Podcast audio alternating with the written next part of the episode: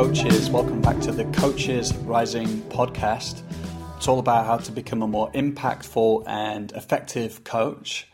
I'm Joel Monk, and this is podcast number nine with Carole Griggs today. And we're going to be talking about one of my favorite topics. We're going to be speaking about consciousness and coaching.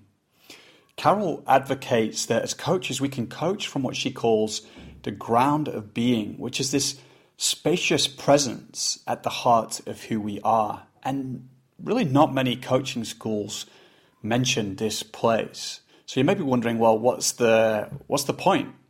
But I think many beautiful qualities start to infuse our coaching the more we're able to open to it. You know, there's moments when we're feeling effortless uh, you know, there's an ease and we're deeply present and attuned with our clients. Those moments happen more often the more we access this place. So, what are we going to explore today? Well, well, we'll explore what is consciousness, how can we develop it, how does it impact the coaching. Carole will share with us her I conscious model for human development, which is really these five domains of our, our awakening that we can work out where we are on this model and then do specific practices for where we're at, which accelerates our development. So, Carole is she's an author. She's the author of Space to See Reality. She's a PhD in professional coaching, an executive coach, and the co creator of this I Conscious model that I just spoke about. And if you're inspired by this podcast, I'd love to just get the word out to as many coaches as possible so you can head to coachesrising.com forward slash podcasts. And on each individual page of the, the speakers, you'll find on the right hand side there's a kind of share bar. You can just click on that and, and share it to social media. Or you could just simply tell other coaches about the podcast. I just want to get as many people benefiting from it as possible. So we're going to begin now, and Carole's going to start by telling us what is the ground of being and what is it like when we coach from that place. Before we get into today's podcast, I have an invitation for you. We're about to kick off the ninth edition of our longest running program, The Power of Embodied Transformation.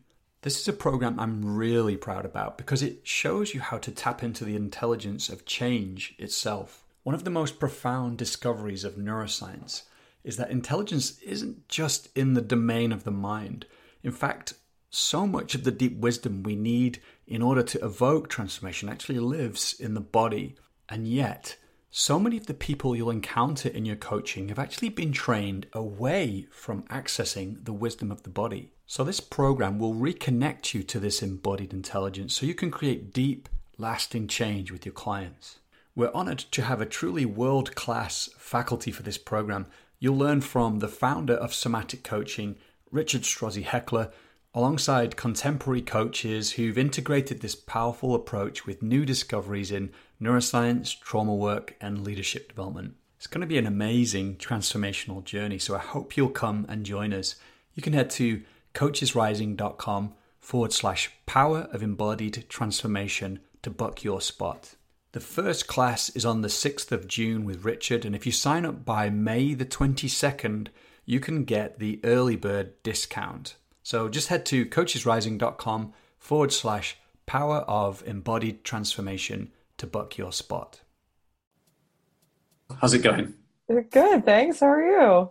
I'm very good. Yeah, I'm excited to dive in today. I think we're we're kindred spirits around mm. um, this topic that I want to explore with you today, which is it's kind of like this intersection between uh, spirituality and, and coaching um, I read your book recently, uh, Space to See Reality, and uh, really enjoyed that. So I'd, I'd, love to kind of dive in today. I know you're doing a lot of executive coaching and other cool things, and we can explore we can explore this today and see where it takes us. Great, I look forward to it. It's one of my favorite topics. Is uh, um, how the coach shows up, how they identify themselves, what's going on in their internal world, and um, and uh, what happens with the space between um, them and the client. Mm. I want to start by asking you about your your model. You know, this space to see reality model. I know it's kind of uh, starts from a very different premise than than maybe a lot of other coaching models or, or kind of philosophies. So maybe you could just give us a kind of overview of like what you're advocating for, what this model mm. is. Mm-hmm. Yeah. big question. Thank you yeah. for that. um, in my book, I use the terms ground of being. Um, that is not the most common term in uh, executive coaching. It's not the kind of terminology I typically use with my clients. Um, but there's a spaciousness and an empty, open spaciousness um, that I like to. I can I can talk about that. That feels a little more tangible, um, and it's it's a clearing. It's an opening. It's a it's um, it's a space where uh, th- thinking is kind of parted or thoughts can be seen, but there's no attachment to that exclusively. Um, so there's a meeting that's very um, connected, and, and, connected is even not even the right word because connected insinuates that there's two. There's something that connects to something else. When in reality, it's it's it's you and I connecting as this one seamless uh, being, and meeting from that ground of being, coaching from that ground of being um, is is in my experience um, where all the transformative possibilities really start to arise. Mm. It's kind of like I, what I say it's where the magic happens because it has nothing to do with me really. Um, so, um, I mean, obviously, I have skill sets and background and experience and tools and things like that that I utilize. Um, but it's it's uh, it's very organic. It's very just whatever is needed in the moment. That's what arises and comes out um, as I, I'm working with people. Let, before I ask you about the quality of that space, you know, you're mentioning some of the qualities um, of it and like what happens when you coach from there. Mm-hmm. Um, I'd love to kind of like um, juxtapose that from, to, you know, with the, a lot of coaching literature and the way people mm-hmm. experience themselves, you know, mm-hmm. which, um, you know, they may not be aware of this term ground of being or spaciousness or experience themselves in that way. And I wonder if you could maybe talk about like what, what, how did, how is it different like what's this other side like with the, mm. a lot of coaching literature is uh, pointing towards if that makes sense. Yeah so what i hear you saying is that what's kind of what's the difference between the coaching from the ground of being per se and then traditional coaching? Would that be yeah okay. yeah. Yeah so one of um, i think one of the biggest differences is is how the coach identifies himself who i who i know myself to be.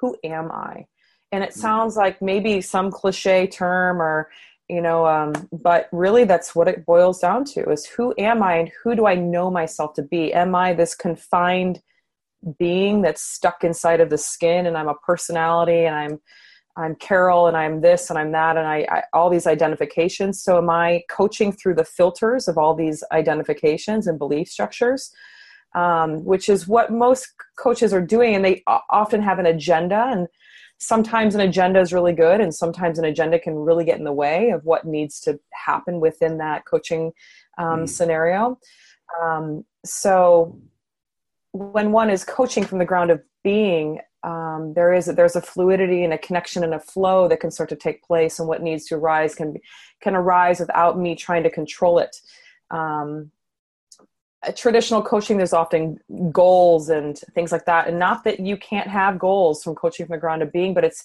the primary difference is the premise in which um, in how i see myself and how i see you if you were the client and how i see the world.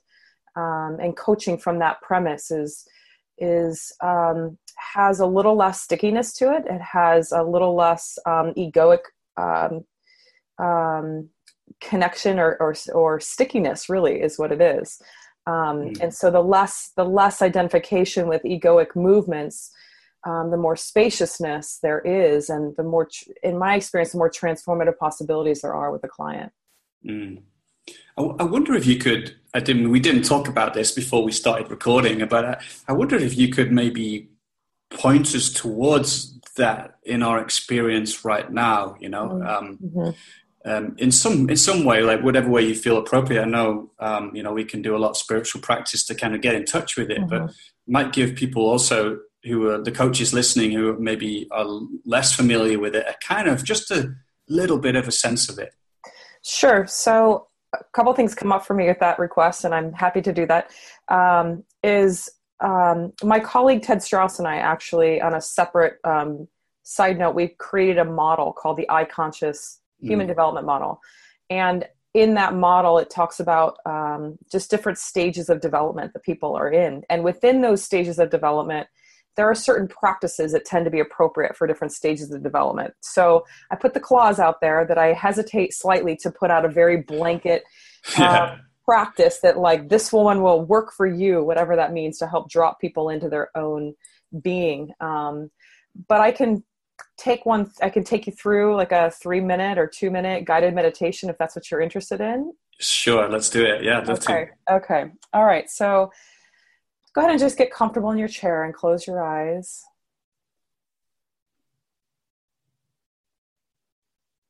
And feel your feet on the floor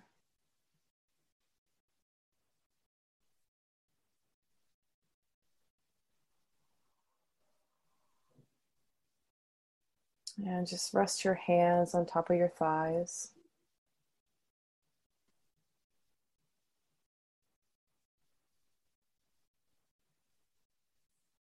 And just relax.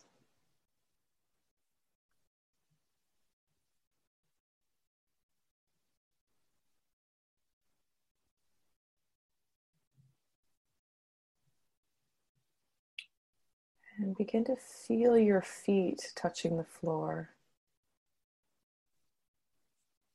And the floor touching your feet.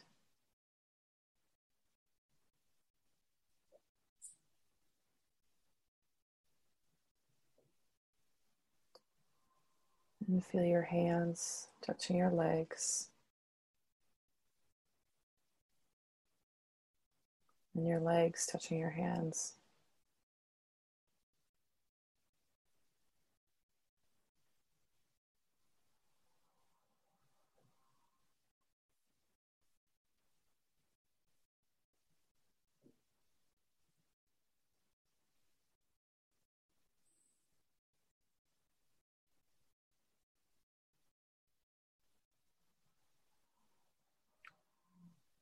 See if you can feel your feet touching the floor and your hands touching your legs at the same time.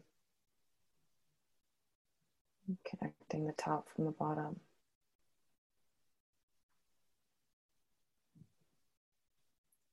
Expanding awareness to feel in multiple locations.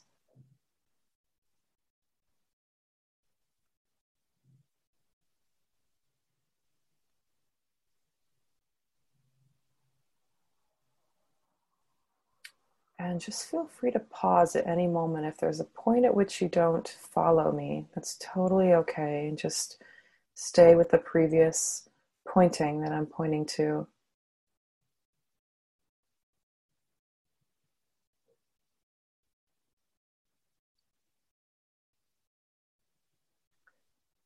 See if you can feel the spaciousness just below the surface of your skin throughout your body.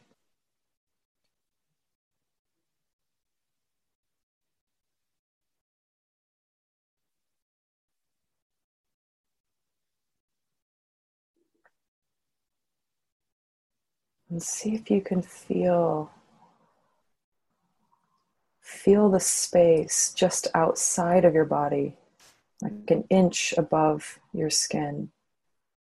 See if you can feel that space.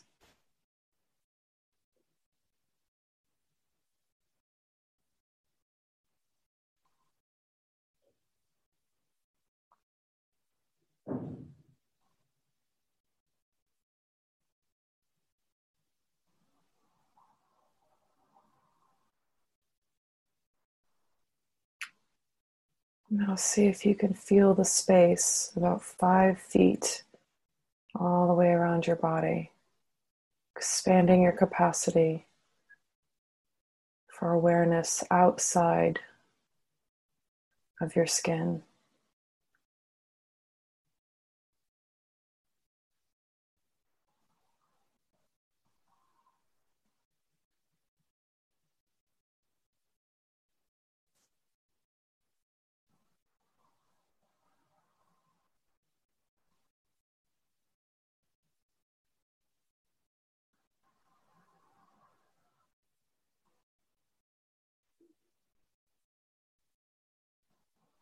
And we can take this as far out as you're ready for. You can take this to outside of your home or wherever you're sitting.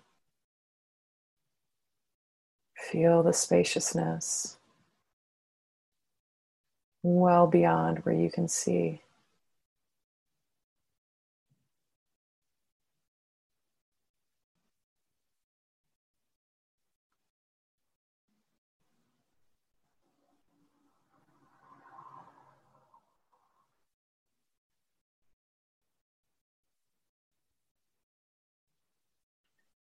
And then bringing attention back to that space just outside your skin and see how that feels. What's it like to feel the space, to be aware of the space, that alive space outside of your skin? You're not confined to the inside of your skin.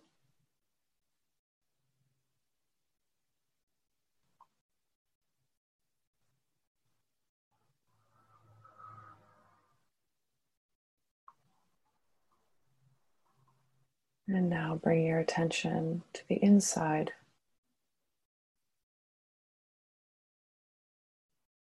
Feeling the insides from head to toe. Again, feeling your hands touch your thighs, your thighs touch your hands.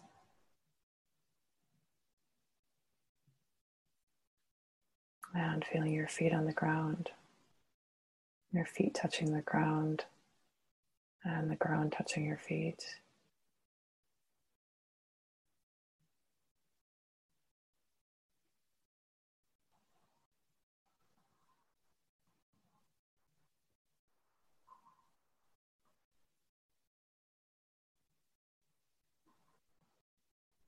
And open your eyes when you're ready.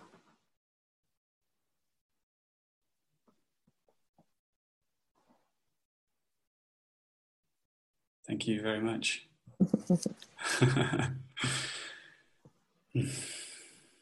yeah, yeah, we didn't plan that, so I appreciate your willingness to to play. Of course, of course.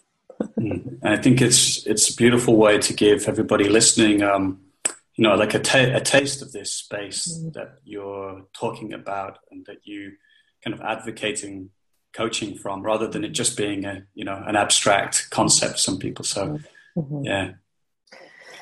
Yeah and the other thing i want to mention you know um, this is a lot on spaciousness and the um, becoming familiar with um, with that element. There's also the element of kind of which is kind of a different facet of the diamond if you will is the heart. You know what is it mm. like to coach from an open heart versus a closed heart? And am i aware of when my heart is open versus closed um, and what happens with that relationship with the client when the heart is open versus closed. That is another huge element uh, to become aware of and, and how we relate um, to each other and the transformative possibilities when that heart is wide open. It creates a safety in that connection um, mm. where they where the client can explore the tough stuff, can explore the difficult things, can explore that which they would not go to on their own. Um, mm That stuff is allowed to bubble up when there's a spaciousness and an open heart of safety. Um, mm. It's amazing what can happen. So they can sort of feel an unconditional acceptance in some way from the coach. Absolutely. There's that there's a that everything is okay, nothing is a problem, you know, nothing is weird, nothing is out of the box, nothing is too much, nothing is um, to be shamed about. You know, I mean, it's it literally opens Pandora's box that anything can come up that needs to come up in a way that might not have had that um, that all that all loving environment for it to come up to be transformed and welcomed into the space. Most mm-hmm. people push stuff down because they can't they can't process it all. They can't feel it all. We have mm-hmm. to feel everything in order for things to process fully through and then to kind of be released of it um, and release of it i mean is actually it's okay for it to be here. I mean it's all a part of the whole. But when we cut off certain parts we feel that cut off um, sensation which is life telling us you're you're cutting you're dividing um, in ways that life is not divided.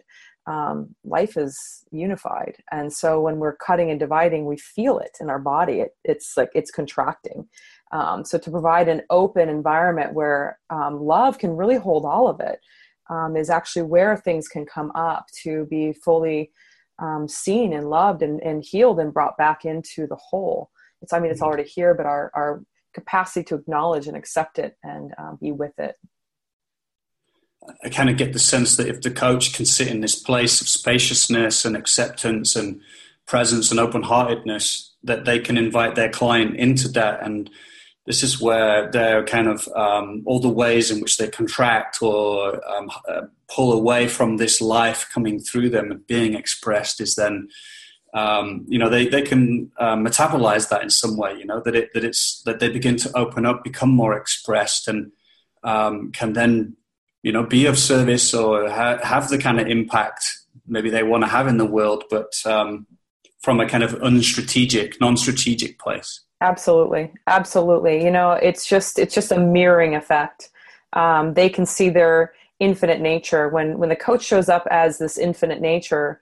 Um, the person it's just reflected it's the same it's it's no different in me than it is in them or no different than you than in somebody else it's so it's just a reflection so it's offering a space um, to have that experience and reflected back to them and and what often happens are the the stuck dualities that their belief structures are holding on or their system is holding on to tend to come up um, to be to be held and seen as as rather than a um, like a problem or a duality um, as part of the whole. And then it no longer holds them back. You know these um, if i um, if i'm afraid of um, abandonment say if i'm afraid of abandonment um, then if i'm if i'm holding that belief of fear i will do i will rearrange my life to not feel that. And i see this in every being on this planet. I, ceos doesn't matter. They're all, we're all doing it as human beings is whatever i don't want to feel and whatever's not welcomed i will rearrange who I talk to, what I do, what I'm drawn to do to avoid feeling that feeling. I mean, we it's it's amazing what humans do to avoid feeling something. Um, we mm. think it's going to destroy us or it's going to swallow us up or or whatever that is. But um, for instance, to help an executive to really see where these nuances are are sticking them and prickling them and keeping them from moving forward in a very powerful way um, is I find to be one of the most essential elements for a CEO to live their deepest potential and to lead in a mm-hmm. way that is most open and capable to have difficult conversations and go into difficult um, scenarios and really just have a spaciousness where anything can be there and um, strategic thinking can still be there. Um, their capacity for um, uh, their emotional capacity is very high when they can feel everything that they need to feel in order to be in a room where you know high emotions are coming up or whatnot so the the cleaner the coach is the cleaner um, the ceo is the the more that can come in the more that can just be here the more they'll be able to see and the more they'll be able to uh, be aware of that's actually already here because there aren't there isn't a blocking system going on mm. unconsciously yeah it's like all that all the kind of energy that it takes to defend or to to cut parts off is is liberated you know yes. like and, and yeah. Yes. And you can see it in their face you know when when it, i mean you can initially see the fear or the discomfort and they'll often tell you like i hate this or like this is uncomfortable but it's going through it and on the other side is is freedom is liberation is because they're reclaiming the other half of themselves that they've cut off so mm-hmm. as excruciating as it can be to kind of dive into some of these like i'm not good enough or something's wrong with me or something's missing or a fear of failure a lot of ceos it's a huge one fear of failure um, the, but you dive right into it um, and on the other side of that is liberation and a fearlessness that is unbelievable but until mm-hmm. the client welcomes both sides of the paradox like i'm a failure I'm not a failure. Like until we can hold both of those in the field, there will be that pushing away and pulling closer and avoiding and and um, manipulating my behavior so that I don't have to feel one of the sides of the polarity. Mm. let's let's let's unpack that a little bit more because I want to make sure people get a sense of what you mean there. Like this polarity: I'm a failure, I'm not a failure. Mm-hmm. Um, are you saying that this is like often how our kind of you know our, maybe our other words use the term ego because I think mm-hmm. there's a healthy side of ego, but mm-hmm. this more contracted, fear-based side mm-hmm. operates, you know, in this mm-hmm. dual dual way. Could you unpack that a little bit more? Yeah. So um, the more eh, first of all i want to say the more in tune one is with this within themselves they will start to spot this in their clients so it's very difficult to help guide your client through anything that you've not gone through yourself to some degree um, or at least have a a real visceral uh, sense for it at least.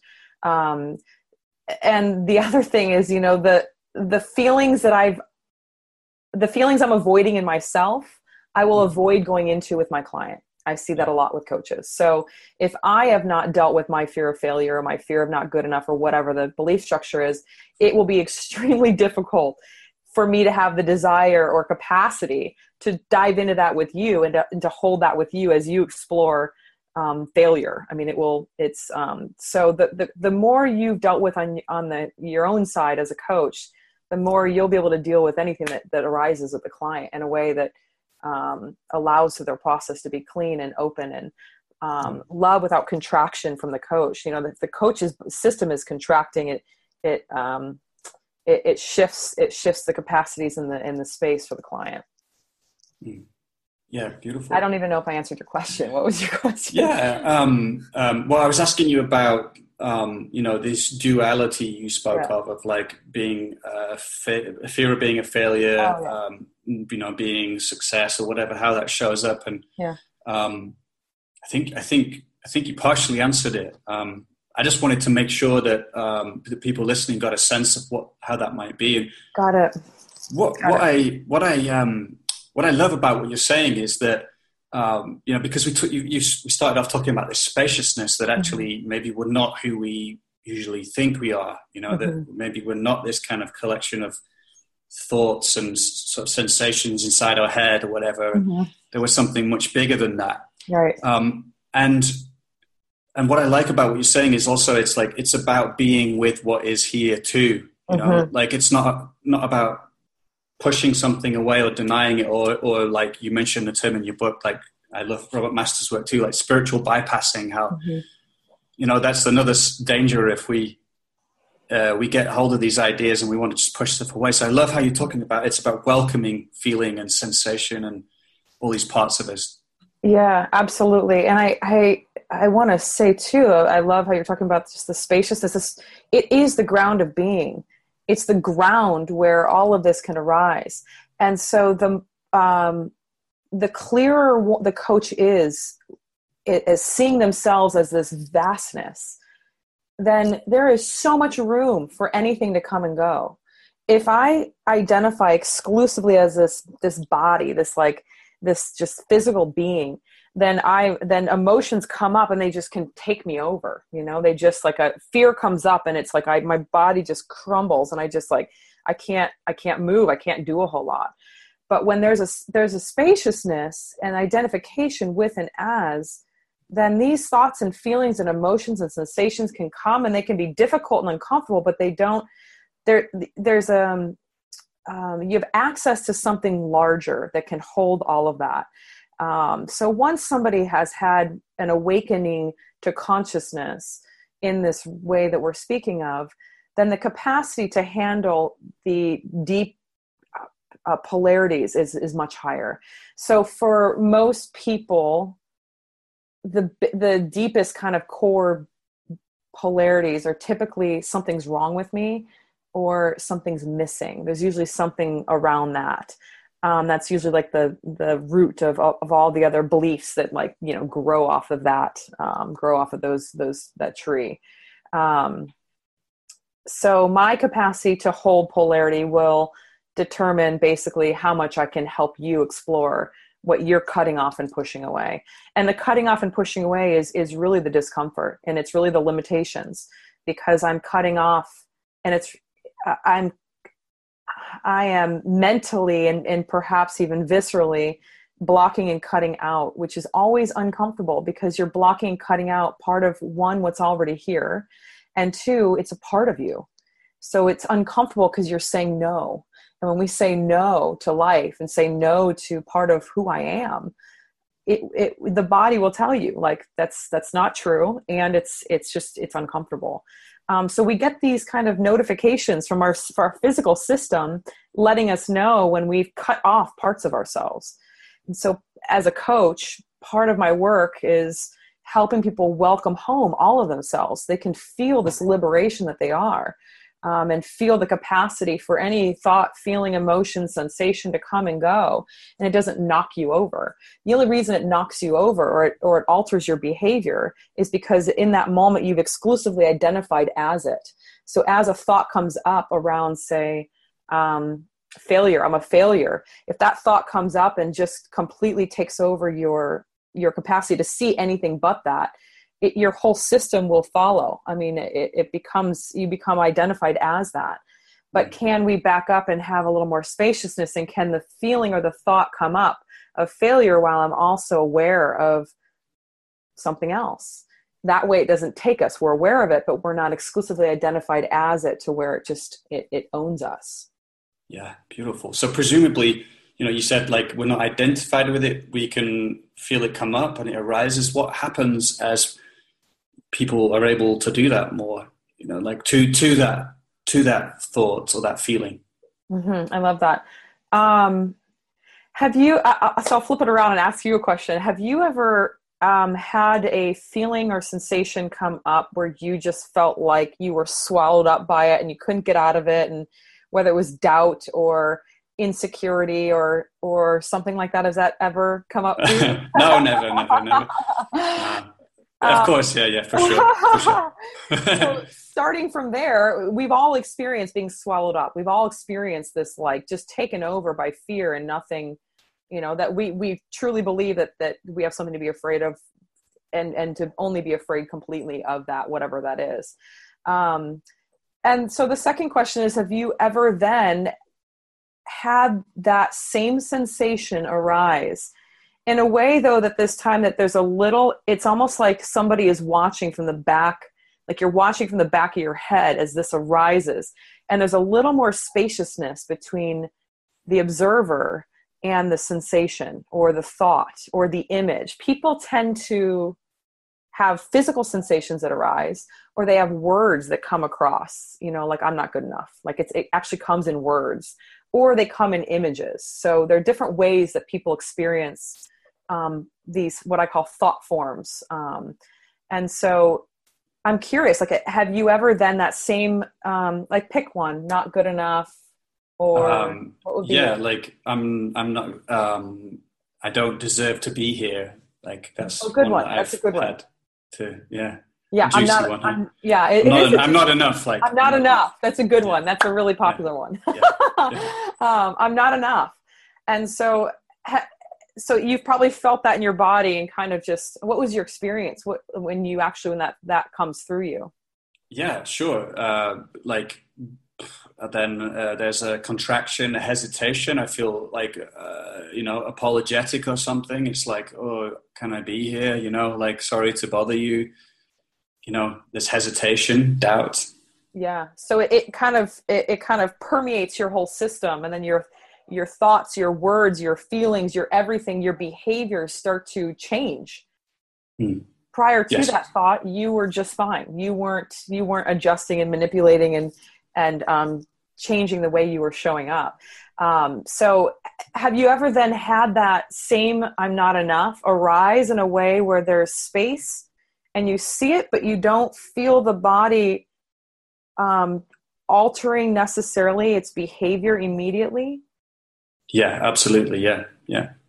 Okay, yeah. so so that's what I'm speaking of is is once we start to get some space from it and we're no longer exclusively identified as it because I consciousness I can see I can see it and therefore now I can make a choice. I can choose to dive into it and live it out or I can feel it, allow it to be here and and work with it. Um, and so until we almost disidentify with it to where we can observe it with spaciousness, then we don't really have choice. Yeah. Um, so as soon as this comes up, now we can see it and um, be with it and allow it to be here and we can we can play with the truth of it and and that sort of thing um, and that's mm. where the transform that's where transformation really happens is when we um, can there's a little more spaciousness with it and we can kind of work with it i'm super curious if you could say something about um, you know like this the liberation of potential that can happen you know i get that if we uh, you know, we start to see that we're not just our thinking, and we, you know, we begin to be to be able to orient from this ground of being, and there's a spaciousness, and thoughts or sensations arise, and we don't get hooked by them, and they liberate. And I, I, I wonder if there's still a sense of um, personalness, or maybe even like um, a calling or a purpose that mm-hmm. May exist. You know, is it that we just become like bland, kind of like you know, nothingness, like like when I first started reading Krishnamurti and I just got depressed because I was like, I'm just gonna. There's nothing to. Or, or There's but, nothing like, to do. There's nothing yeah. to see. I'm nobody. Yeah. Yeah. I get it. It's a stage I think some a lot of people go through when they've had some sort of an awakening is what we're we're talking about a consciousness awakening to itself yeah. as itself. Um, you know, it's it couldn't be further from the truth in my experience, my personal experience in working with a ton of people, the actually the the more one wakes up in in their whole system, their whole being wakes up, consciousness wakes up, the mind wakes up, the heart wakes up, and they each have their own kind of distinct awakening.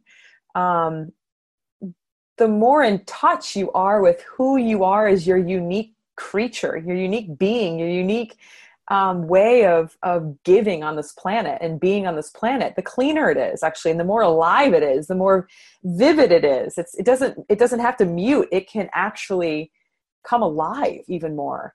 Um, my colleague Ted Strauss and I talk about this a lot with our I conscious model. Hmm. Um, we have five domains on our model because uh, one one thing we're noticing is a lot of people are just focusing on a consciousness awakening, wake, awakening to this ground of being Mm-hmm. Um, and then some people's hearts are shut off or their the body's not awakened or um, so there's they're kind of partial parts that are open and others that aren't and um, and uniqueness was one of those you know how how much are people really living their full unique um, capacities. Um, it's full potential living your full potential. Um, in my experience is how awake is the system how how awake is the system from head to toe um, which then liberates actually the system to to move cleaner and freer and smoother and in more flow in one's unique purpose on this planet, a unique way of of inhabiting life and interacting with life. Um, so in our model, we have five domains: it's consciousness, uniqueness, um, emotions, mind, and body. And we find that all five of these are extremely important for people to really become aware of in themselves, and particularly as a coach. You know, how embodied am I? Or, or how free am I of the of the thinking mind? If if if I'm not that free of the thinking mind and thoughts are fluttering, how deeply present can I even really be with you if I'm entertaining thoughts as they're passing through consciousness, or if I'm entertaining all these emotions that are coming up and identifying with them? I'm now more stuck in my own subjective experience, and I'm not, I'm not even relating with you. I'm not even connected to you because I'm dealing with my own subjective stuff. Um, so the the the more a coach is free in their own system from head to toe, the more they can just be a, a, radiant open system to reflect back your radiant open system to help facilitate any kind of whatever that needs to come up for you that i can be more, fully available. Um, so uniqueness um, is one of my actually favorite elements of it because once consciousness has kind of had an awakening uniqueness really flourishes in a way um,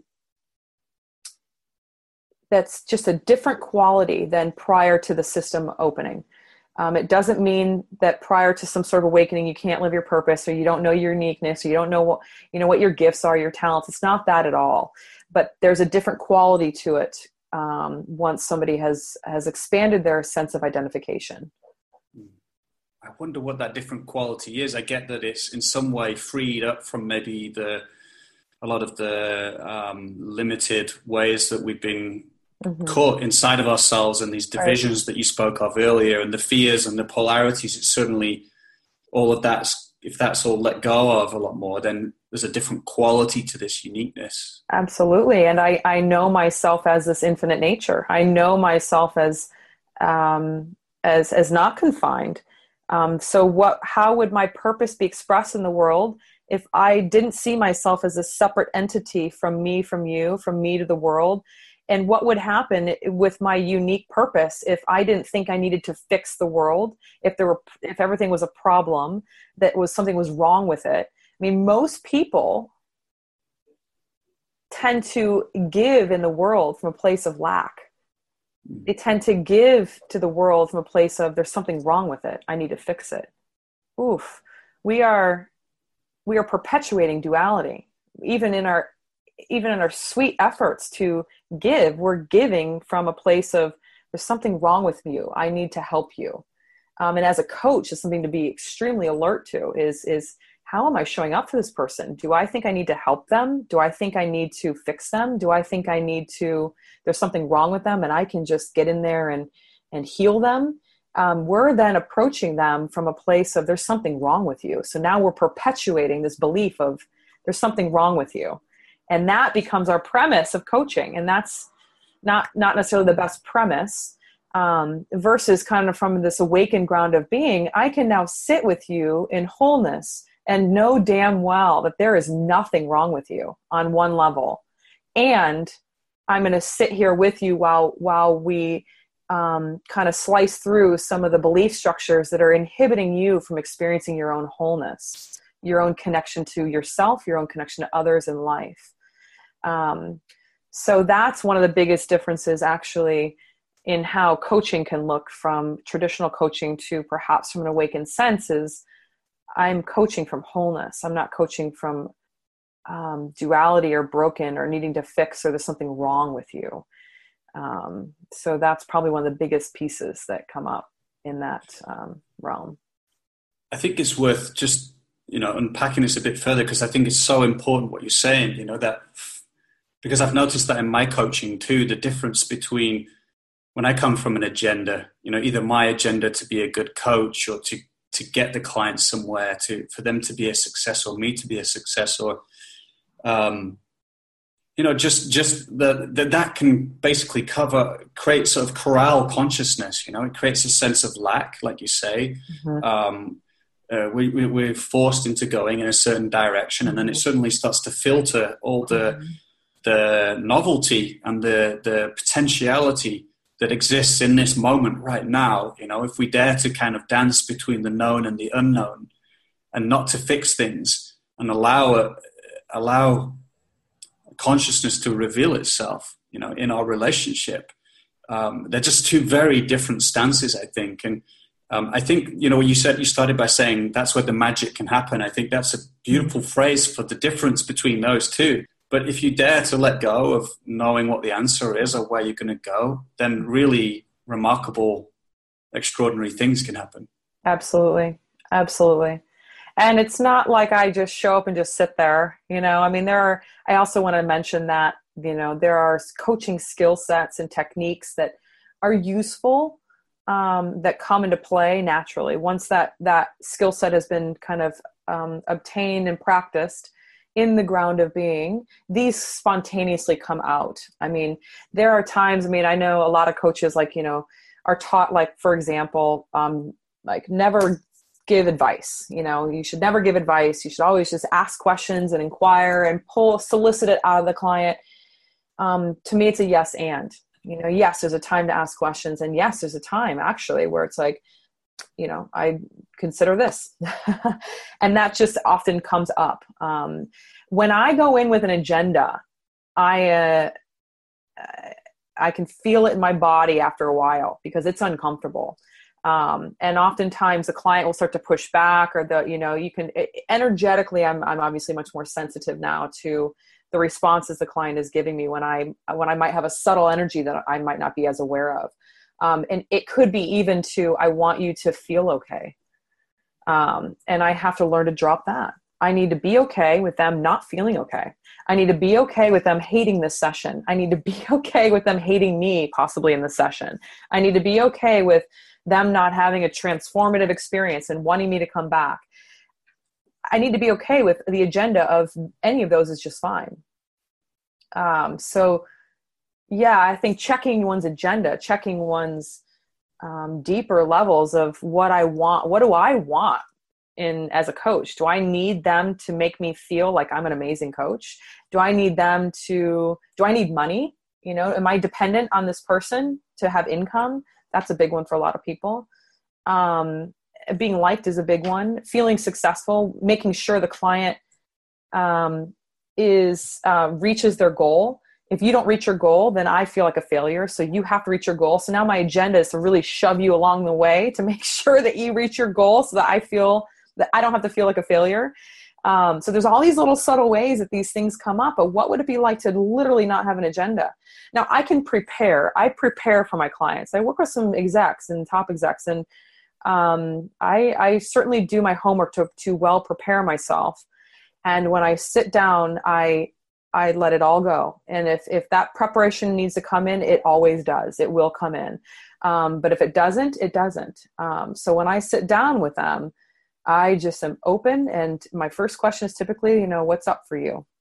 And then we work right from there is what is up for you right now? What is up in this present moment for you? Um, that needs to first be welcomed into the room. And sometimes that's the doorway then to, to dive into something else. But my coaching sessions have gone all over the board in ways and places that I never would have imagined. Um, so the more open one can be to um, letting that session go where it needs to go and you are not in control that's another big one for a coach is you have to let go of control in order to allow yourself to live and move and breathe from this ground of being and not need to come in and contract in order to um, uh, kind of um, cattle this you know hurt it mm. in a mm, way mm. um, can i be okay with messiness how comfortable am i in with with my own messiness often is a reflection of how how much messiness I will allow to arise in you. And that's obviously where a lot of the magic is, is me giving you the total freedom to just show up however you are. Whatever's here for you, pff, totally fine with me. Not only totally fine, but like I'm not surprised. I've seen it all. You know, when a client feels that, then they relax because then they can relax. They don't know what's going to come up sometimes, but if they're afraid that you can't hold a piece of them, then they're they will often keep that down consciously or unconsciously. So, how vast of a field can you offer to where anything can arise and you're not shocked one bit? You're like, wow, there's that. Cool. Let's be with that.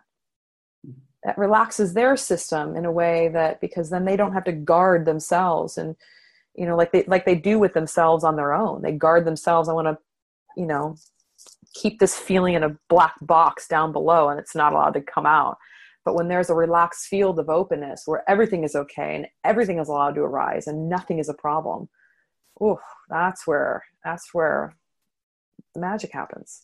Mm. And I'm not seeing you separate from me. I'm not I'm not feeling you separate from me. I'm not pushing you away. I'm not um, I'm seeing you perfect and whole and complete and not needing anything. Not nothing's wrong with you. You don't nothing needs to be fixed with you. So I'm coming from there while also seeing the human. I'm seeing I'm seeing the hurt. I'm seeing the pain. I'm seeing I'm seeing where you're where you might be stuck. I'm seeing I'm seeing the duality in your in your system. I'm I'm seeing both. So I'm not I'm not just seeing the broken, if you will, and I'm not just seeing this vast nothing's wrong with you. You're totally fine. I don't know why you're here with me. I'm I'm holding it all. Um, and and that is meeting somebody there um, and and holding all of them it's holding their form and holding their formlessness if you will well maybe that's where maybe that's where the real magic is though you know maybe like that absolutely you know the form and the formlessness the that they're that they're this human being you know with their all their kind of baggage and conditioning and, and idiosyncrasies and they're this vast open space of potential. Absolutely. Absolutely. And if I were to um, do a second version of my book, um, it would be moving into that. It would be, I, I primarily, it was a dissertation for my PhD in professional coaching and human development. And so a lot of the book came from that. And so I was, I was honed in on the ground of being as the premise. But if I were to expand that book now, it would include the I conscious model, basically, um, and and how to hold people from all of these levels and and into all stages of development, which is not just about the ground of being it's about holding their humanity holding holding the parts that are grieving holding the parts that don't feel good enough that they they can't they don't feel that they can handle holding on their own otherwise they wouldn't be pushing it down. They wouldn't be kind of not you know blinding themselves or shoving it in the shadow boxes. They're actually they'd be willing to pull it out. Um, so being present with people in a way that holds all of them that's that's true unity. Awakening to consciousness as consciousness if that that's a start and mm. there's a lot more you know you have a heart you have a body um, you have a uniqueness. And what would it be like to awaken to all of that and move from all of that? Um, so coaching from all of that coaching from the ground of being and your messy humanness that i i want to be with. I want to i want to be with that part. And I, i'm going to hold it from out here though. I'm going to know this i'm going to see this this vastness as i'm I, i'm holding the rest of of your humanity. And so they're they're both here. They're both always here. It's just a matter of what are we attending to? What are we aware of? What are we paying attention to um, in any given moment? In any given moment can i can i am i experiencing infinity? Am i experiencing that aspect of myself that is boundless absolutely boundless and not confined to this body at all mm. and can i be attuned also to this physical messiness? It's all in a in a sense it's all the same thing on one level. And they appear very like okay can they simultaneously exist? And so as one evolves you know i am just this body there is no infinity to oh my god i am just infinity and then the kind of there is no body and then there's kind of the dropping down consciousness really kind of drops down into the system and inhabits where it feels like the simultaneous like you can't even separate them like of course this body this physical sense is here while also this infinite nature is absolutely here. Like it's mm. undeniable.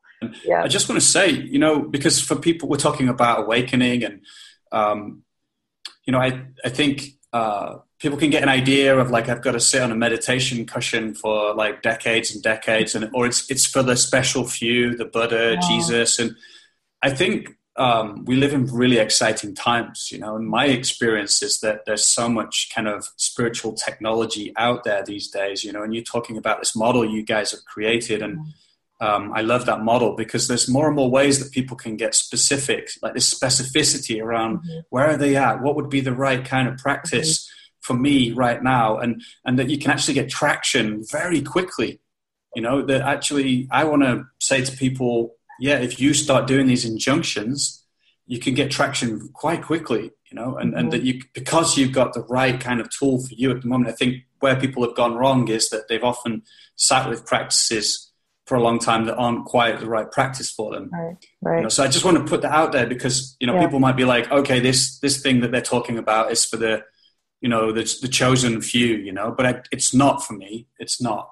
No, I have chills all over my body hearing you talk about this because it's so mm-hmm. true. It's it's accessible to everybody. We are in a time where you don't have to leave your home and family and life and career and go sit on a mountaintop for 50 years to discover who you are. You don't have to do that anymore.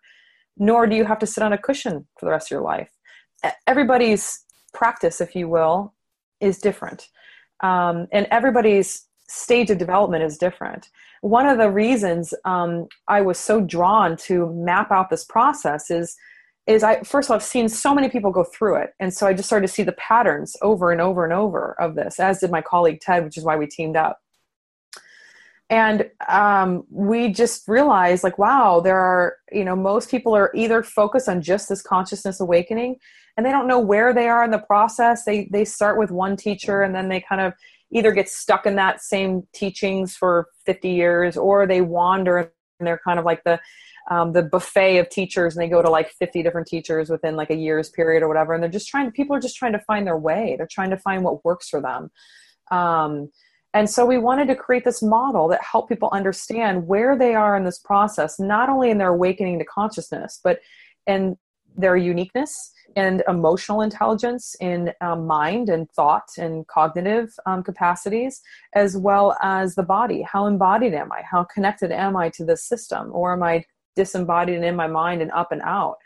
Um, and so we want to create a clear path. And I say clear path, it's fuzzy for everybody, no matter how you slice it, no matter how great of a model you develop. People are going to be kind of moving all over it in some way. But when you pull back and you look at it from a meta perspective, it's a really useful tool to help guide and guide people down a certain way and they can find their own way within that way but rather than kind of um, you know pulling out this teacher and reading this book and going to this retreat you know this gives a little bit more focus on on what what resources might be useful for that that individual at that time and for that domain of their being. Most humans tend to lean into and um, focus on the domain that they're that feels best to them that they feel good at that they um, that is most um, at ease for them. And they completely neglect the one that it brings up shame discomfort not good enough all that stuff. We tend to neglect that. So in the west for example um, we tend to neglect the heart. We tend to neglect emotions. Um, and we overemphasize mind. And some people have gotten into consciousness. And so um, everybody's kind of results, if you will, um, as to where they fall in the model and what they're focusing in on is different. And so, if you can really find out where you fall in this model, where you fall in your own developmental process, it can give you specific practices and you can find teachers and things like that that are appropriate for where you are in that level of development in that domain of your being. So, mm. that was kind of the desire, if you will, that was arising out of wanting to develop this model was to help give some kind of path for people to find the right resources at the right time and to have what we what we call a whole being awakening. It's not just about a consciousness awakening; it's about your whole being. Um, because awakening is like a, a, I love to describe it as like a diamond, and um, you know each each facet is a little bit different. So consciousness awakening is like one facet of the diamond a heart or emotion awakening is is a different flavor um, as is kind of a gut awakening or a body awakening so and a uniqueness awakening you know awakening out of partiality awakening out of um, duality out of um, division and into your uniqueness from a greater sense of who you are um, and that shows up very different in the world well, i wanted to ask you about this you know you mentioned if coaches open their hearts, and and that can be incredibly powerful. What um, could be you point to some of the signs of how that shows up for people? How, you know, how do people know when their hearts are opening? And I guess that in a way, one of the answers is, well, you just know, yeah. Mm-hmm. it's like you know because you experience it from mm-hmm. the inside out. So yeah, yeah, but, yeah.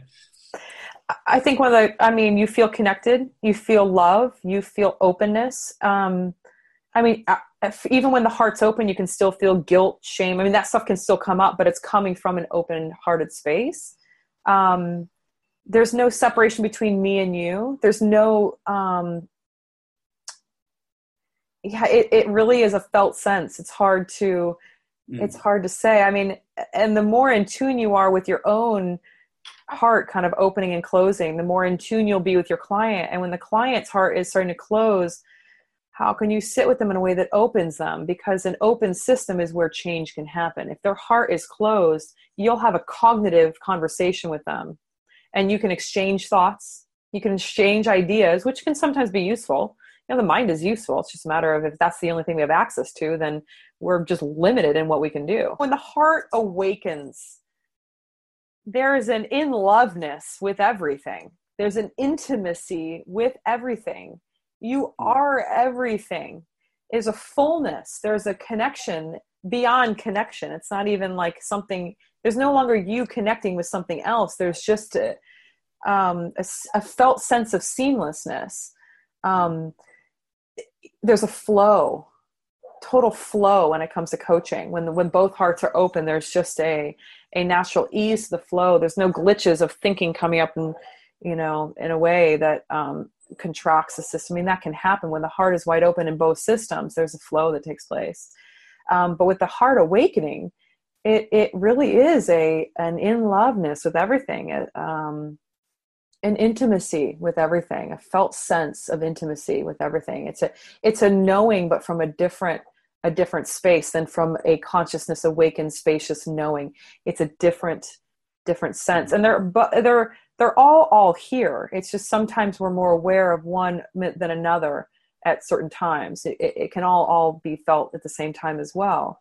Um, and just as in coaching you know you don't just have to meet somebody with the heart you know? Um, you can meet somebody with with the mind as well. Like when both systems are kind of online if you will you know you can you've got the heart of of gold the heart of love and you have a sword of of truth you know? It's like it, both are needed in coaching. Um, and some and heart sometimes leads in a way that facilitates and other times like the sword of truth is really what's needed. And they're both here but one can sometimes be um, lean in a little more. Um, I'd love to ask you about that. You know, you keep speaking about what's it like when I'm with my client, and I wondered if you could. Um, let me see if I can formulate this question. Like, mm-hmm. just kind of describe to us, like, what is it like when you're opposite your clients, and you know, you're in this kind of spaciousness with open heartedness, and maybe there's a sense of attunement. What, what, like, what's that like for you and what are you like what's guiding you or what are you looking for you know i don't know if you can mm-hmm. answer that but i'd love to know like this mm-hmm. mm-hmm. Mm-hmm. mm-hmm. like how like, like yeah like the question how do you know you're going in the right direction right um, maybe that comes from the mind but yeah i don't know if i'm going in the right direction per se but uh, um when i'm uh when my system is fully available, then I'm going in the right direction. I have no idea where it's going sometimes, but when my system is open and available, I have a sensation of heading in the right direction. Like I that that um, this interaction, whatever needs to come from this interaction, will come of this interaction. And like I said, it's gone in a zillion different directions. Um, and so that's that's kind of typically how I feel it to be. Um, and, you, what I'm yeah, looking for, mm, I don't know if I'm looking for anything. What I see um, is I I I see I see thoughts. Um, I see emotions arise sometimes before they're even aware of it. I I hear and I feel uh, dualities, and where there's a duality, there's a stuck and a contraction that's inhibiting um, uh, inhibiting awareness in that moment of their fullness. And so I, I often ask a very direct question from love. That's the key, is the heart has to be open. If you ask a question about a duality that's direct when the heart is closed, the client will often get defended, they'll get pissed off, they'll feel hurt, they'll feel all these things. It's way different when it's coming from love I can ask the most direct question straight into the heart of the most painful thing in their being in that moment. But if it's coming from spacious, open love, that's where the magic is. So the heart being opened is paramount to coaching. If you're especially coaching, any coaching, but especially in coaching when one can see that the dualities and, and really pull them out and, and help the client look at them. They are not going to want to look at any sort of I'm a failure. Yeah, let's explore I'm a failure when the heart's closed. Oof, mm-hmm. no way. It's not safe. It's not mm-hmm. okay. Um, and the processing needs to go through the whole system anyway. Um, so that's what I see when I'm sitting with a client is I I tend to see I see the thoughts that stick them and I see the dualities that are still in the system that are causing them to behave differently, think differently, act differently, lead their whole company in a way that um, is inhibiting, that um, is not as free and open. If I'm afraid of conflict um, because of whatever reason, can you imagine what it would be like as a CEO if you're afraid of conflict or if you're afraid of failure? And can you imagine what that would be like if you're a CEO and you're running a company and you have no fear of failure? That you're okay when failure shows up? Mm-hmm. Wow, it's a very different way of being um, and leading an entire company. It will shift the whole system. It will shift the ceo it'll shift the direct reports their executive team and it will shift culture um, and which is why i chose executive coaching is because of that because i can see where you the power of that one person and and how it can affect an entire system when they the clearer they are and the more awakened their system is and the more powerful they will be on this planet um, mm.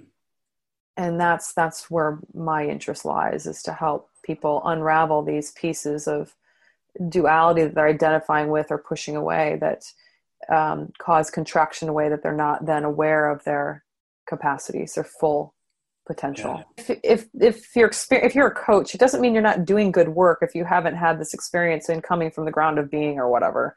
It's not that that you know there's still good that can happen. It's just good to be aware that am like as i sit down with this client or as i approach the world am i coming with a sense of i need to help you. There's something wrong with you. I need to fix you it's just something to be aware of. It's just something to notice and just to say oh there that is for me. Okay i'm aware of that. Let me now be with them from from a little bit you know um, with agendaless space. Um, so it's something i mean coach we're all growing and evolving as well. So we're the more aware we are of our own stuff the more cleanly we can be with our clients. And so we're as we talked about like the being and doing the doing evolving human messy side is always growing evolving and there's stuff that comes up for us to kind of see and work with. So it's not like you have to be perfect in order to go coach somebody. Um, it's just the more aware you are of your own subjective experience and identification um, the the coaching sessions will you know shift accordingly. Yeah i've really enjoyed our time together today. It's flown by. Um, i feel like there's a million questions i could ask you. Mm-hmm. Maybe you could just share with us a bit a little bit more about how we can you know find out about the the cool work that you're up to um, yeah i love i love this model that you've created uh, where can we find out about what you're up to yeah, so my website is drcarolgriggs.com. And um, that's where I just have kind of everything that I'm up to is on there. Um, so coaching and consulting, um, the iConscious stuff.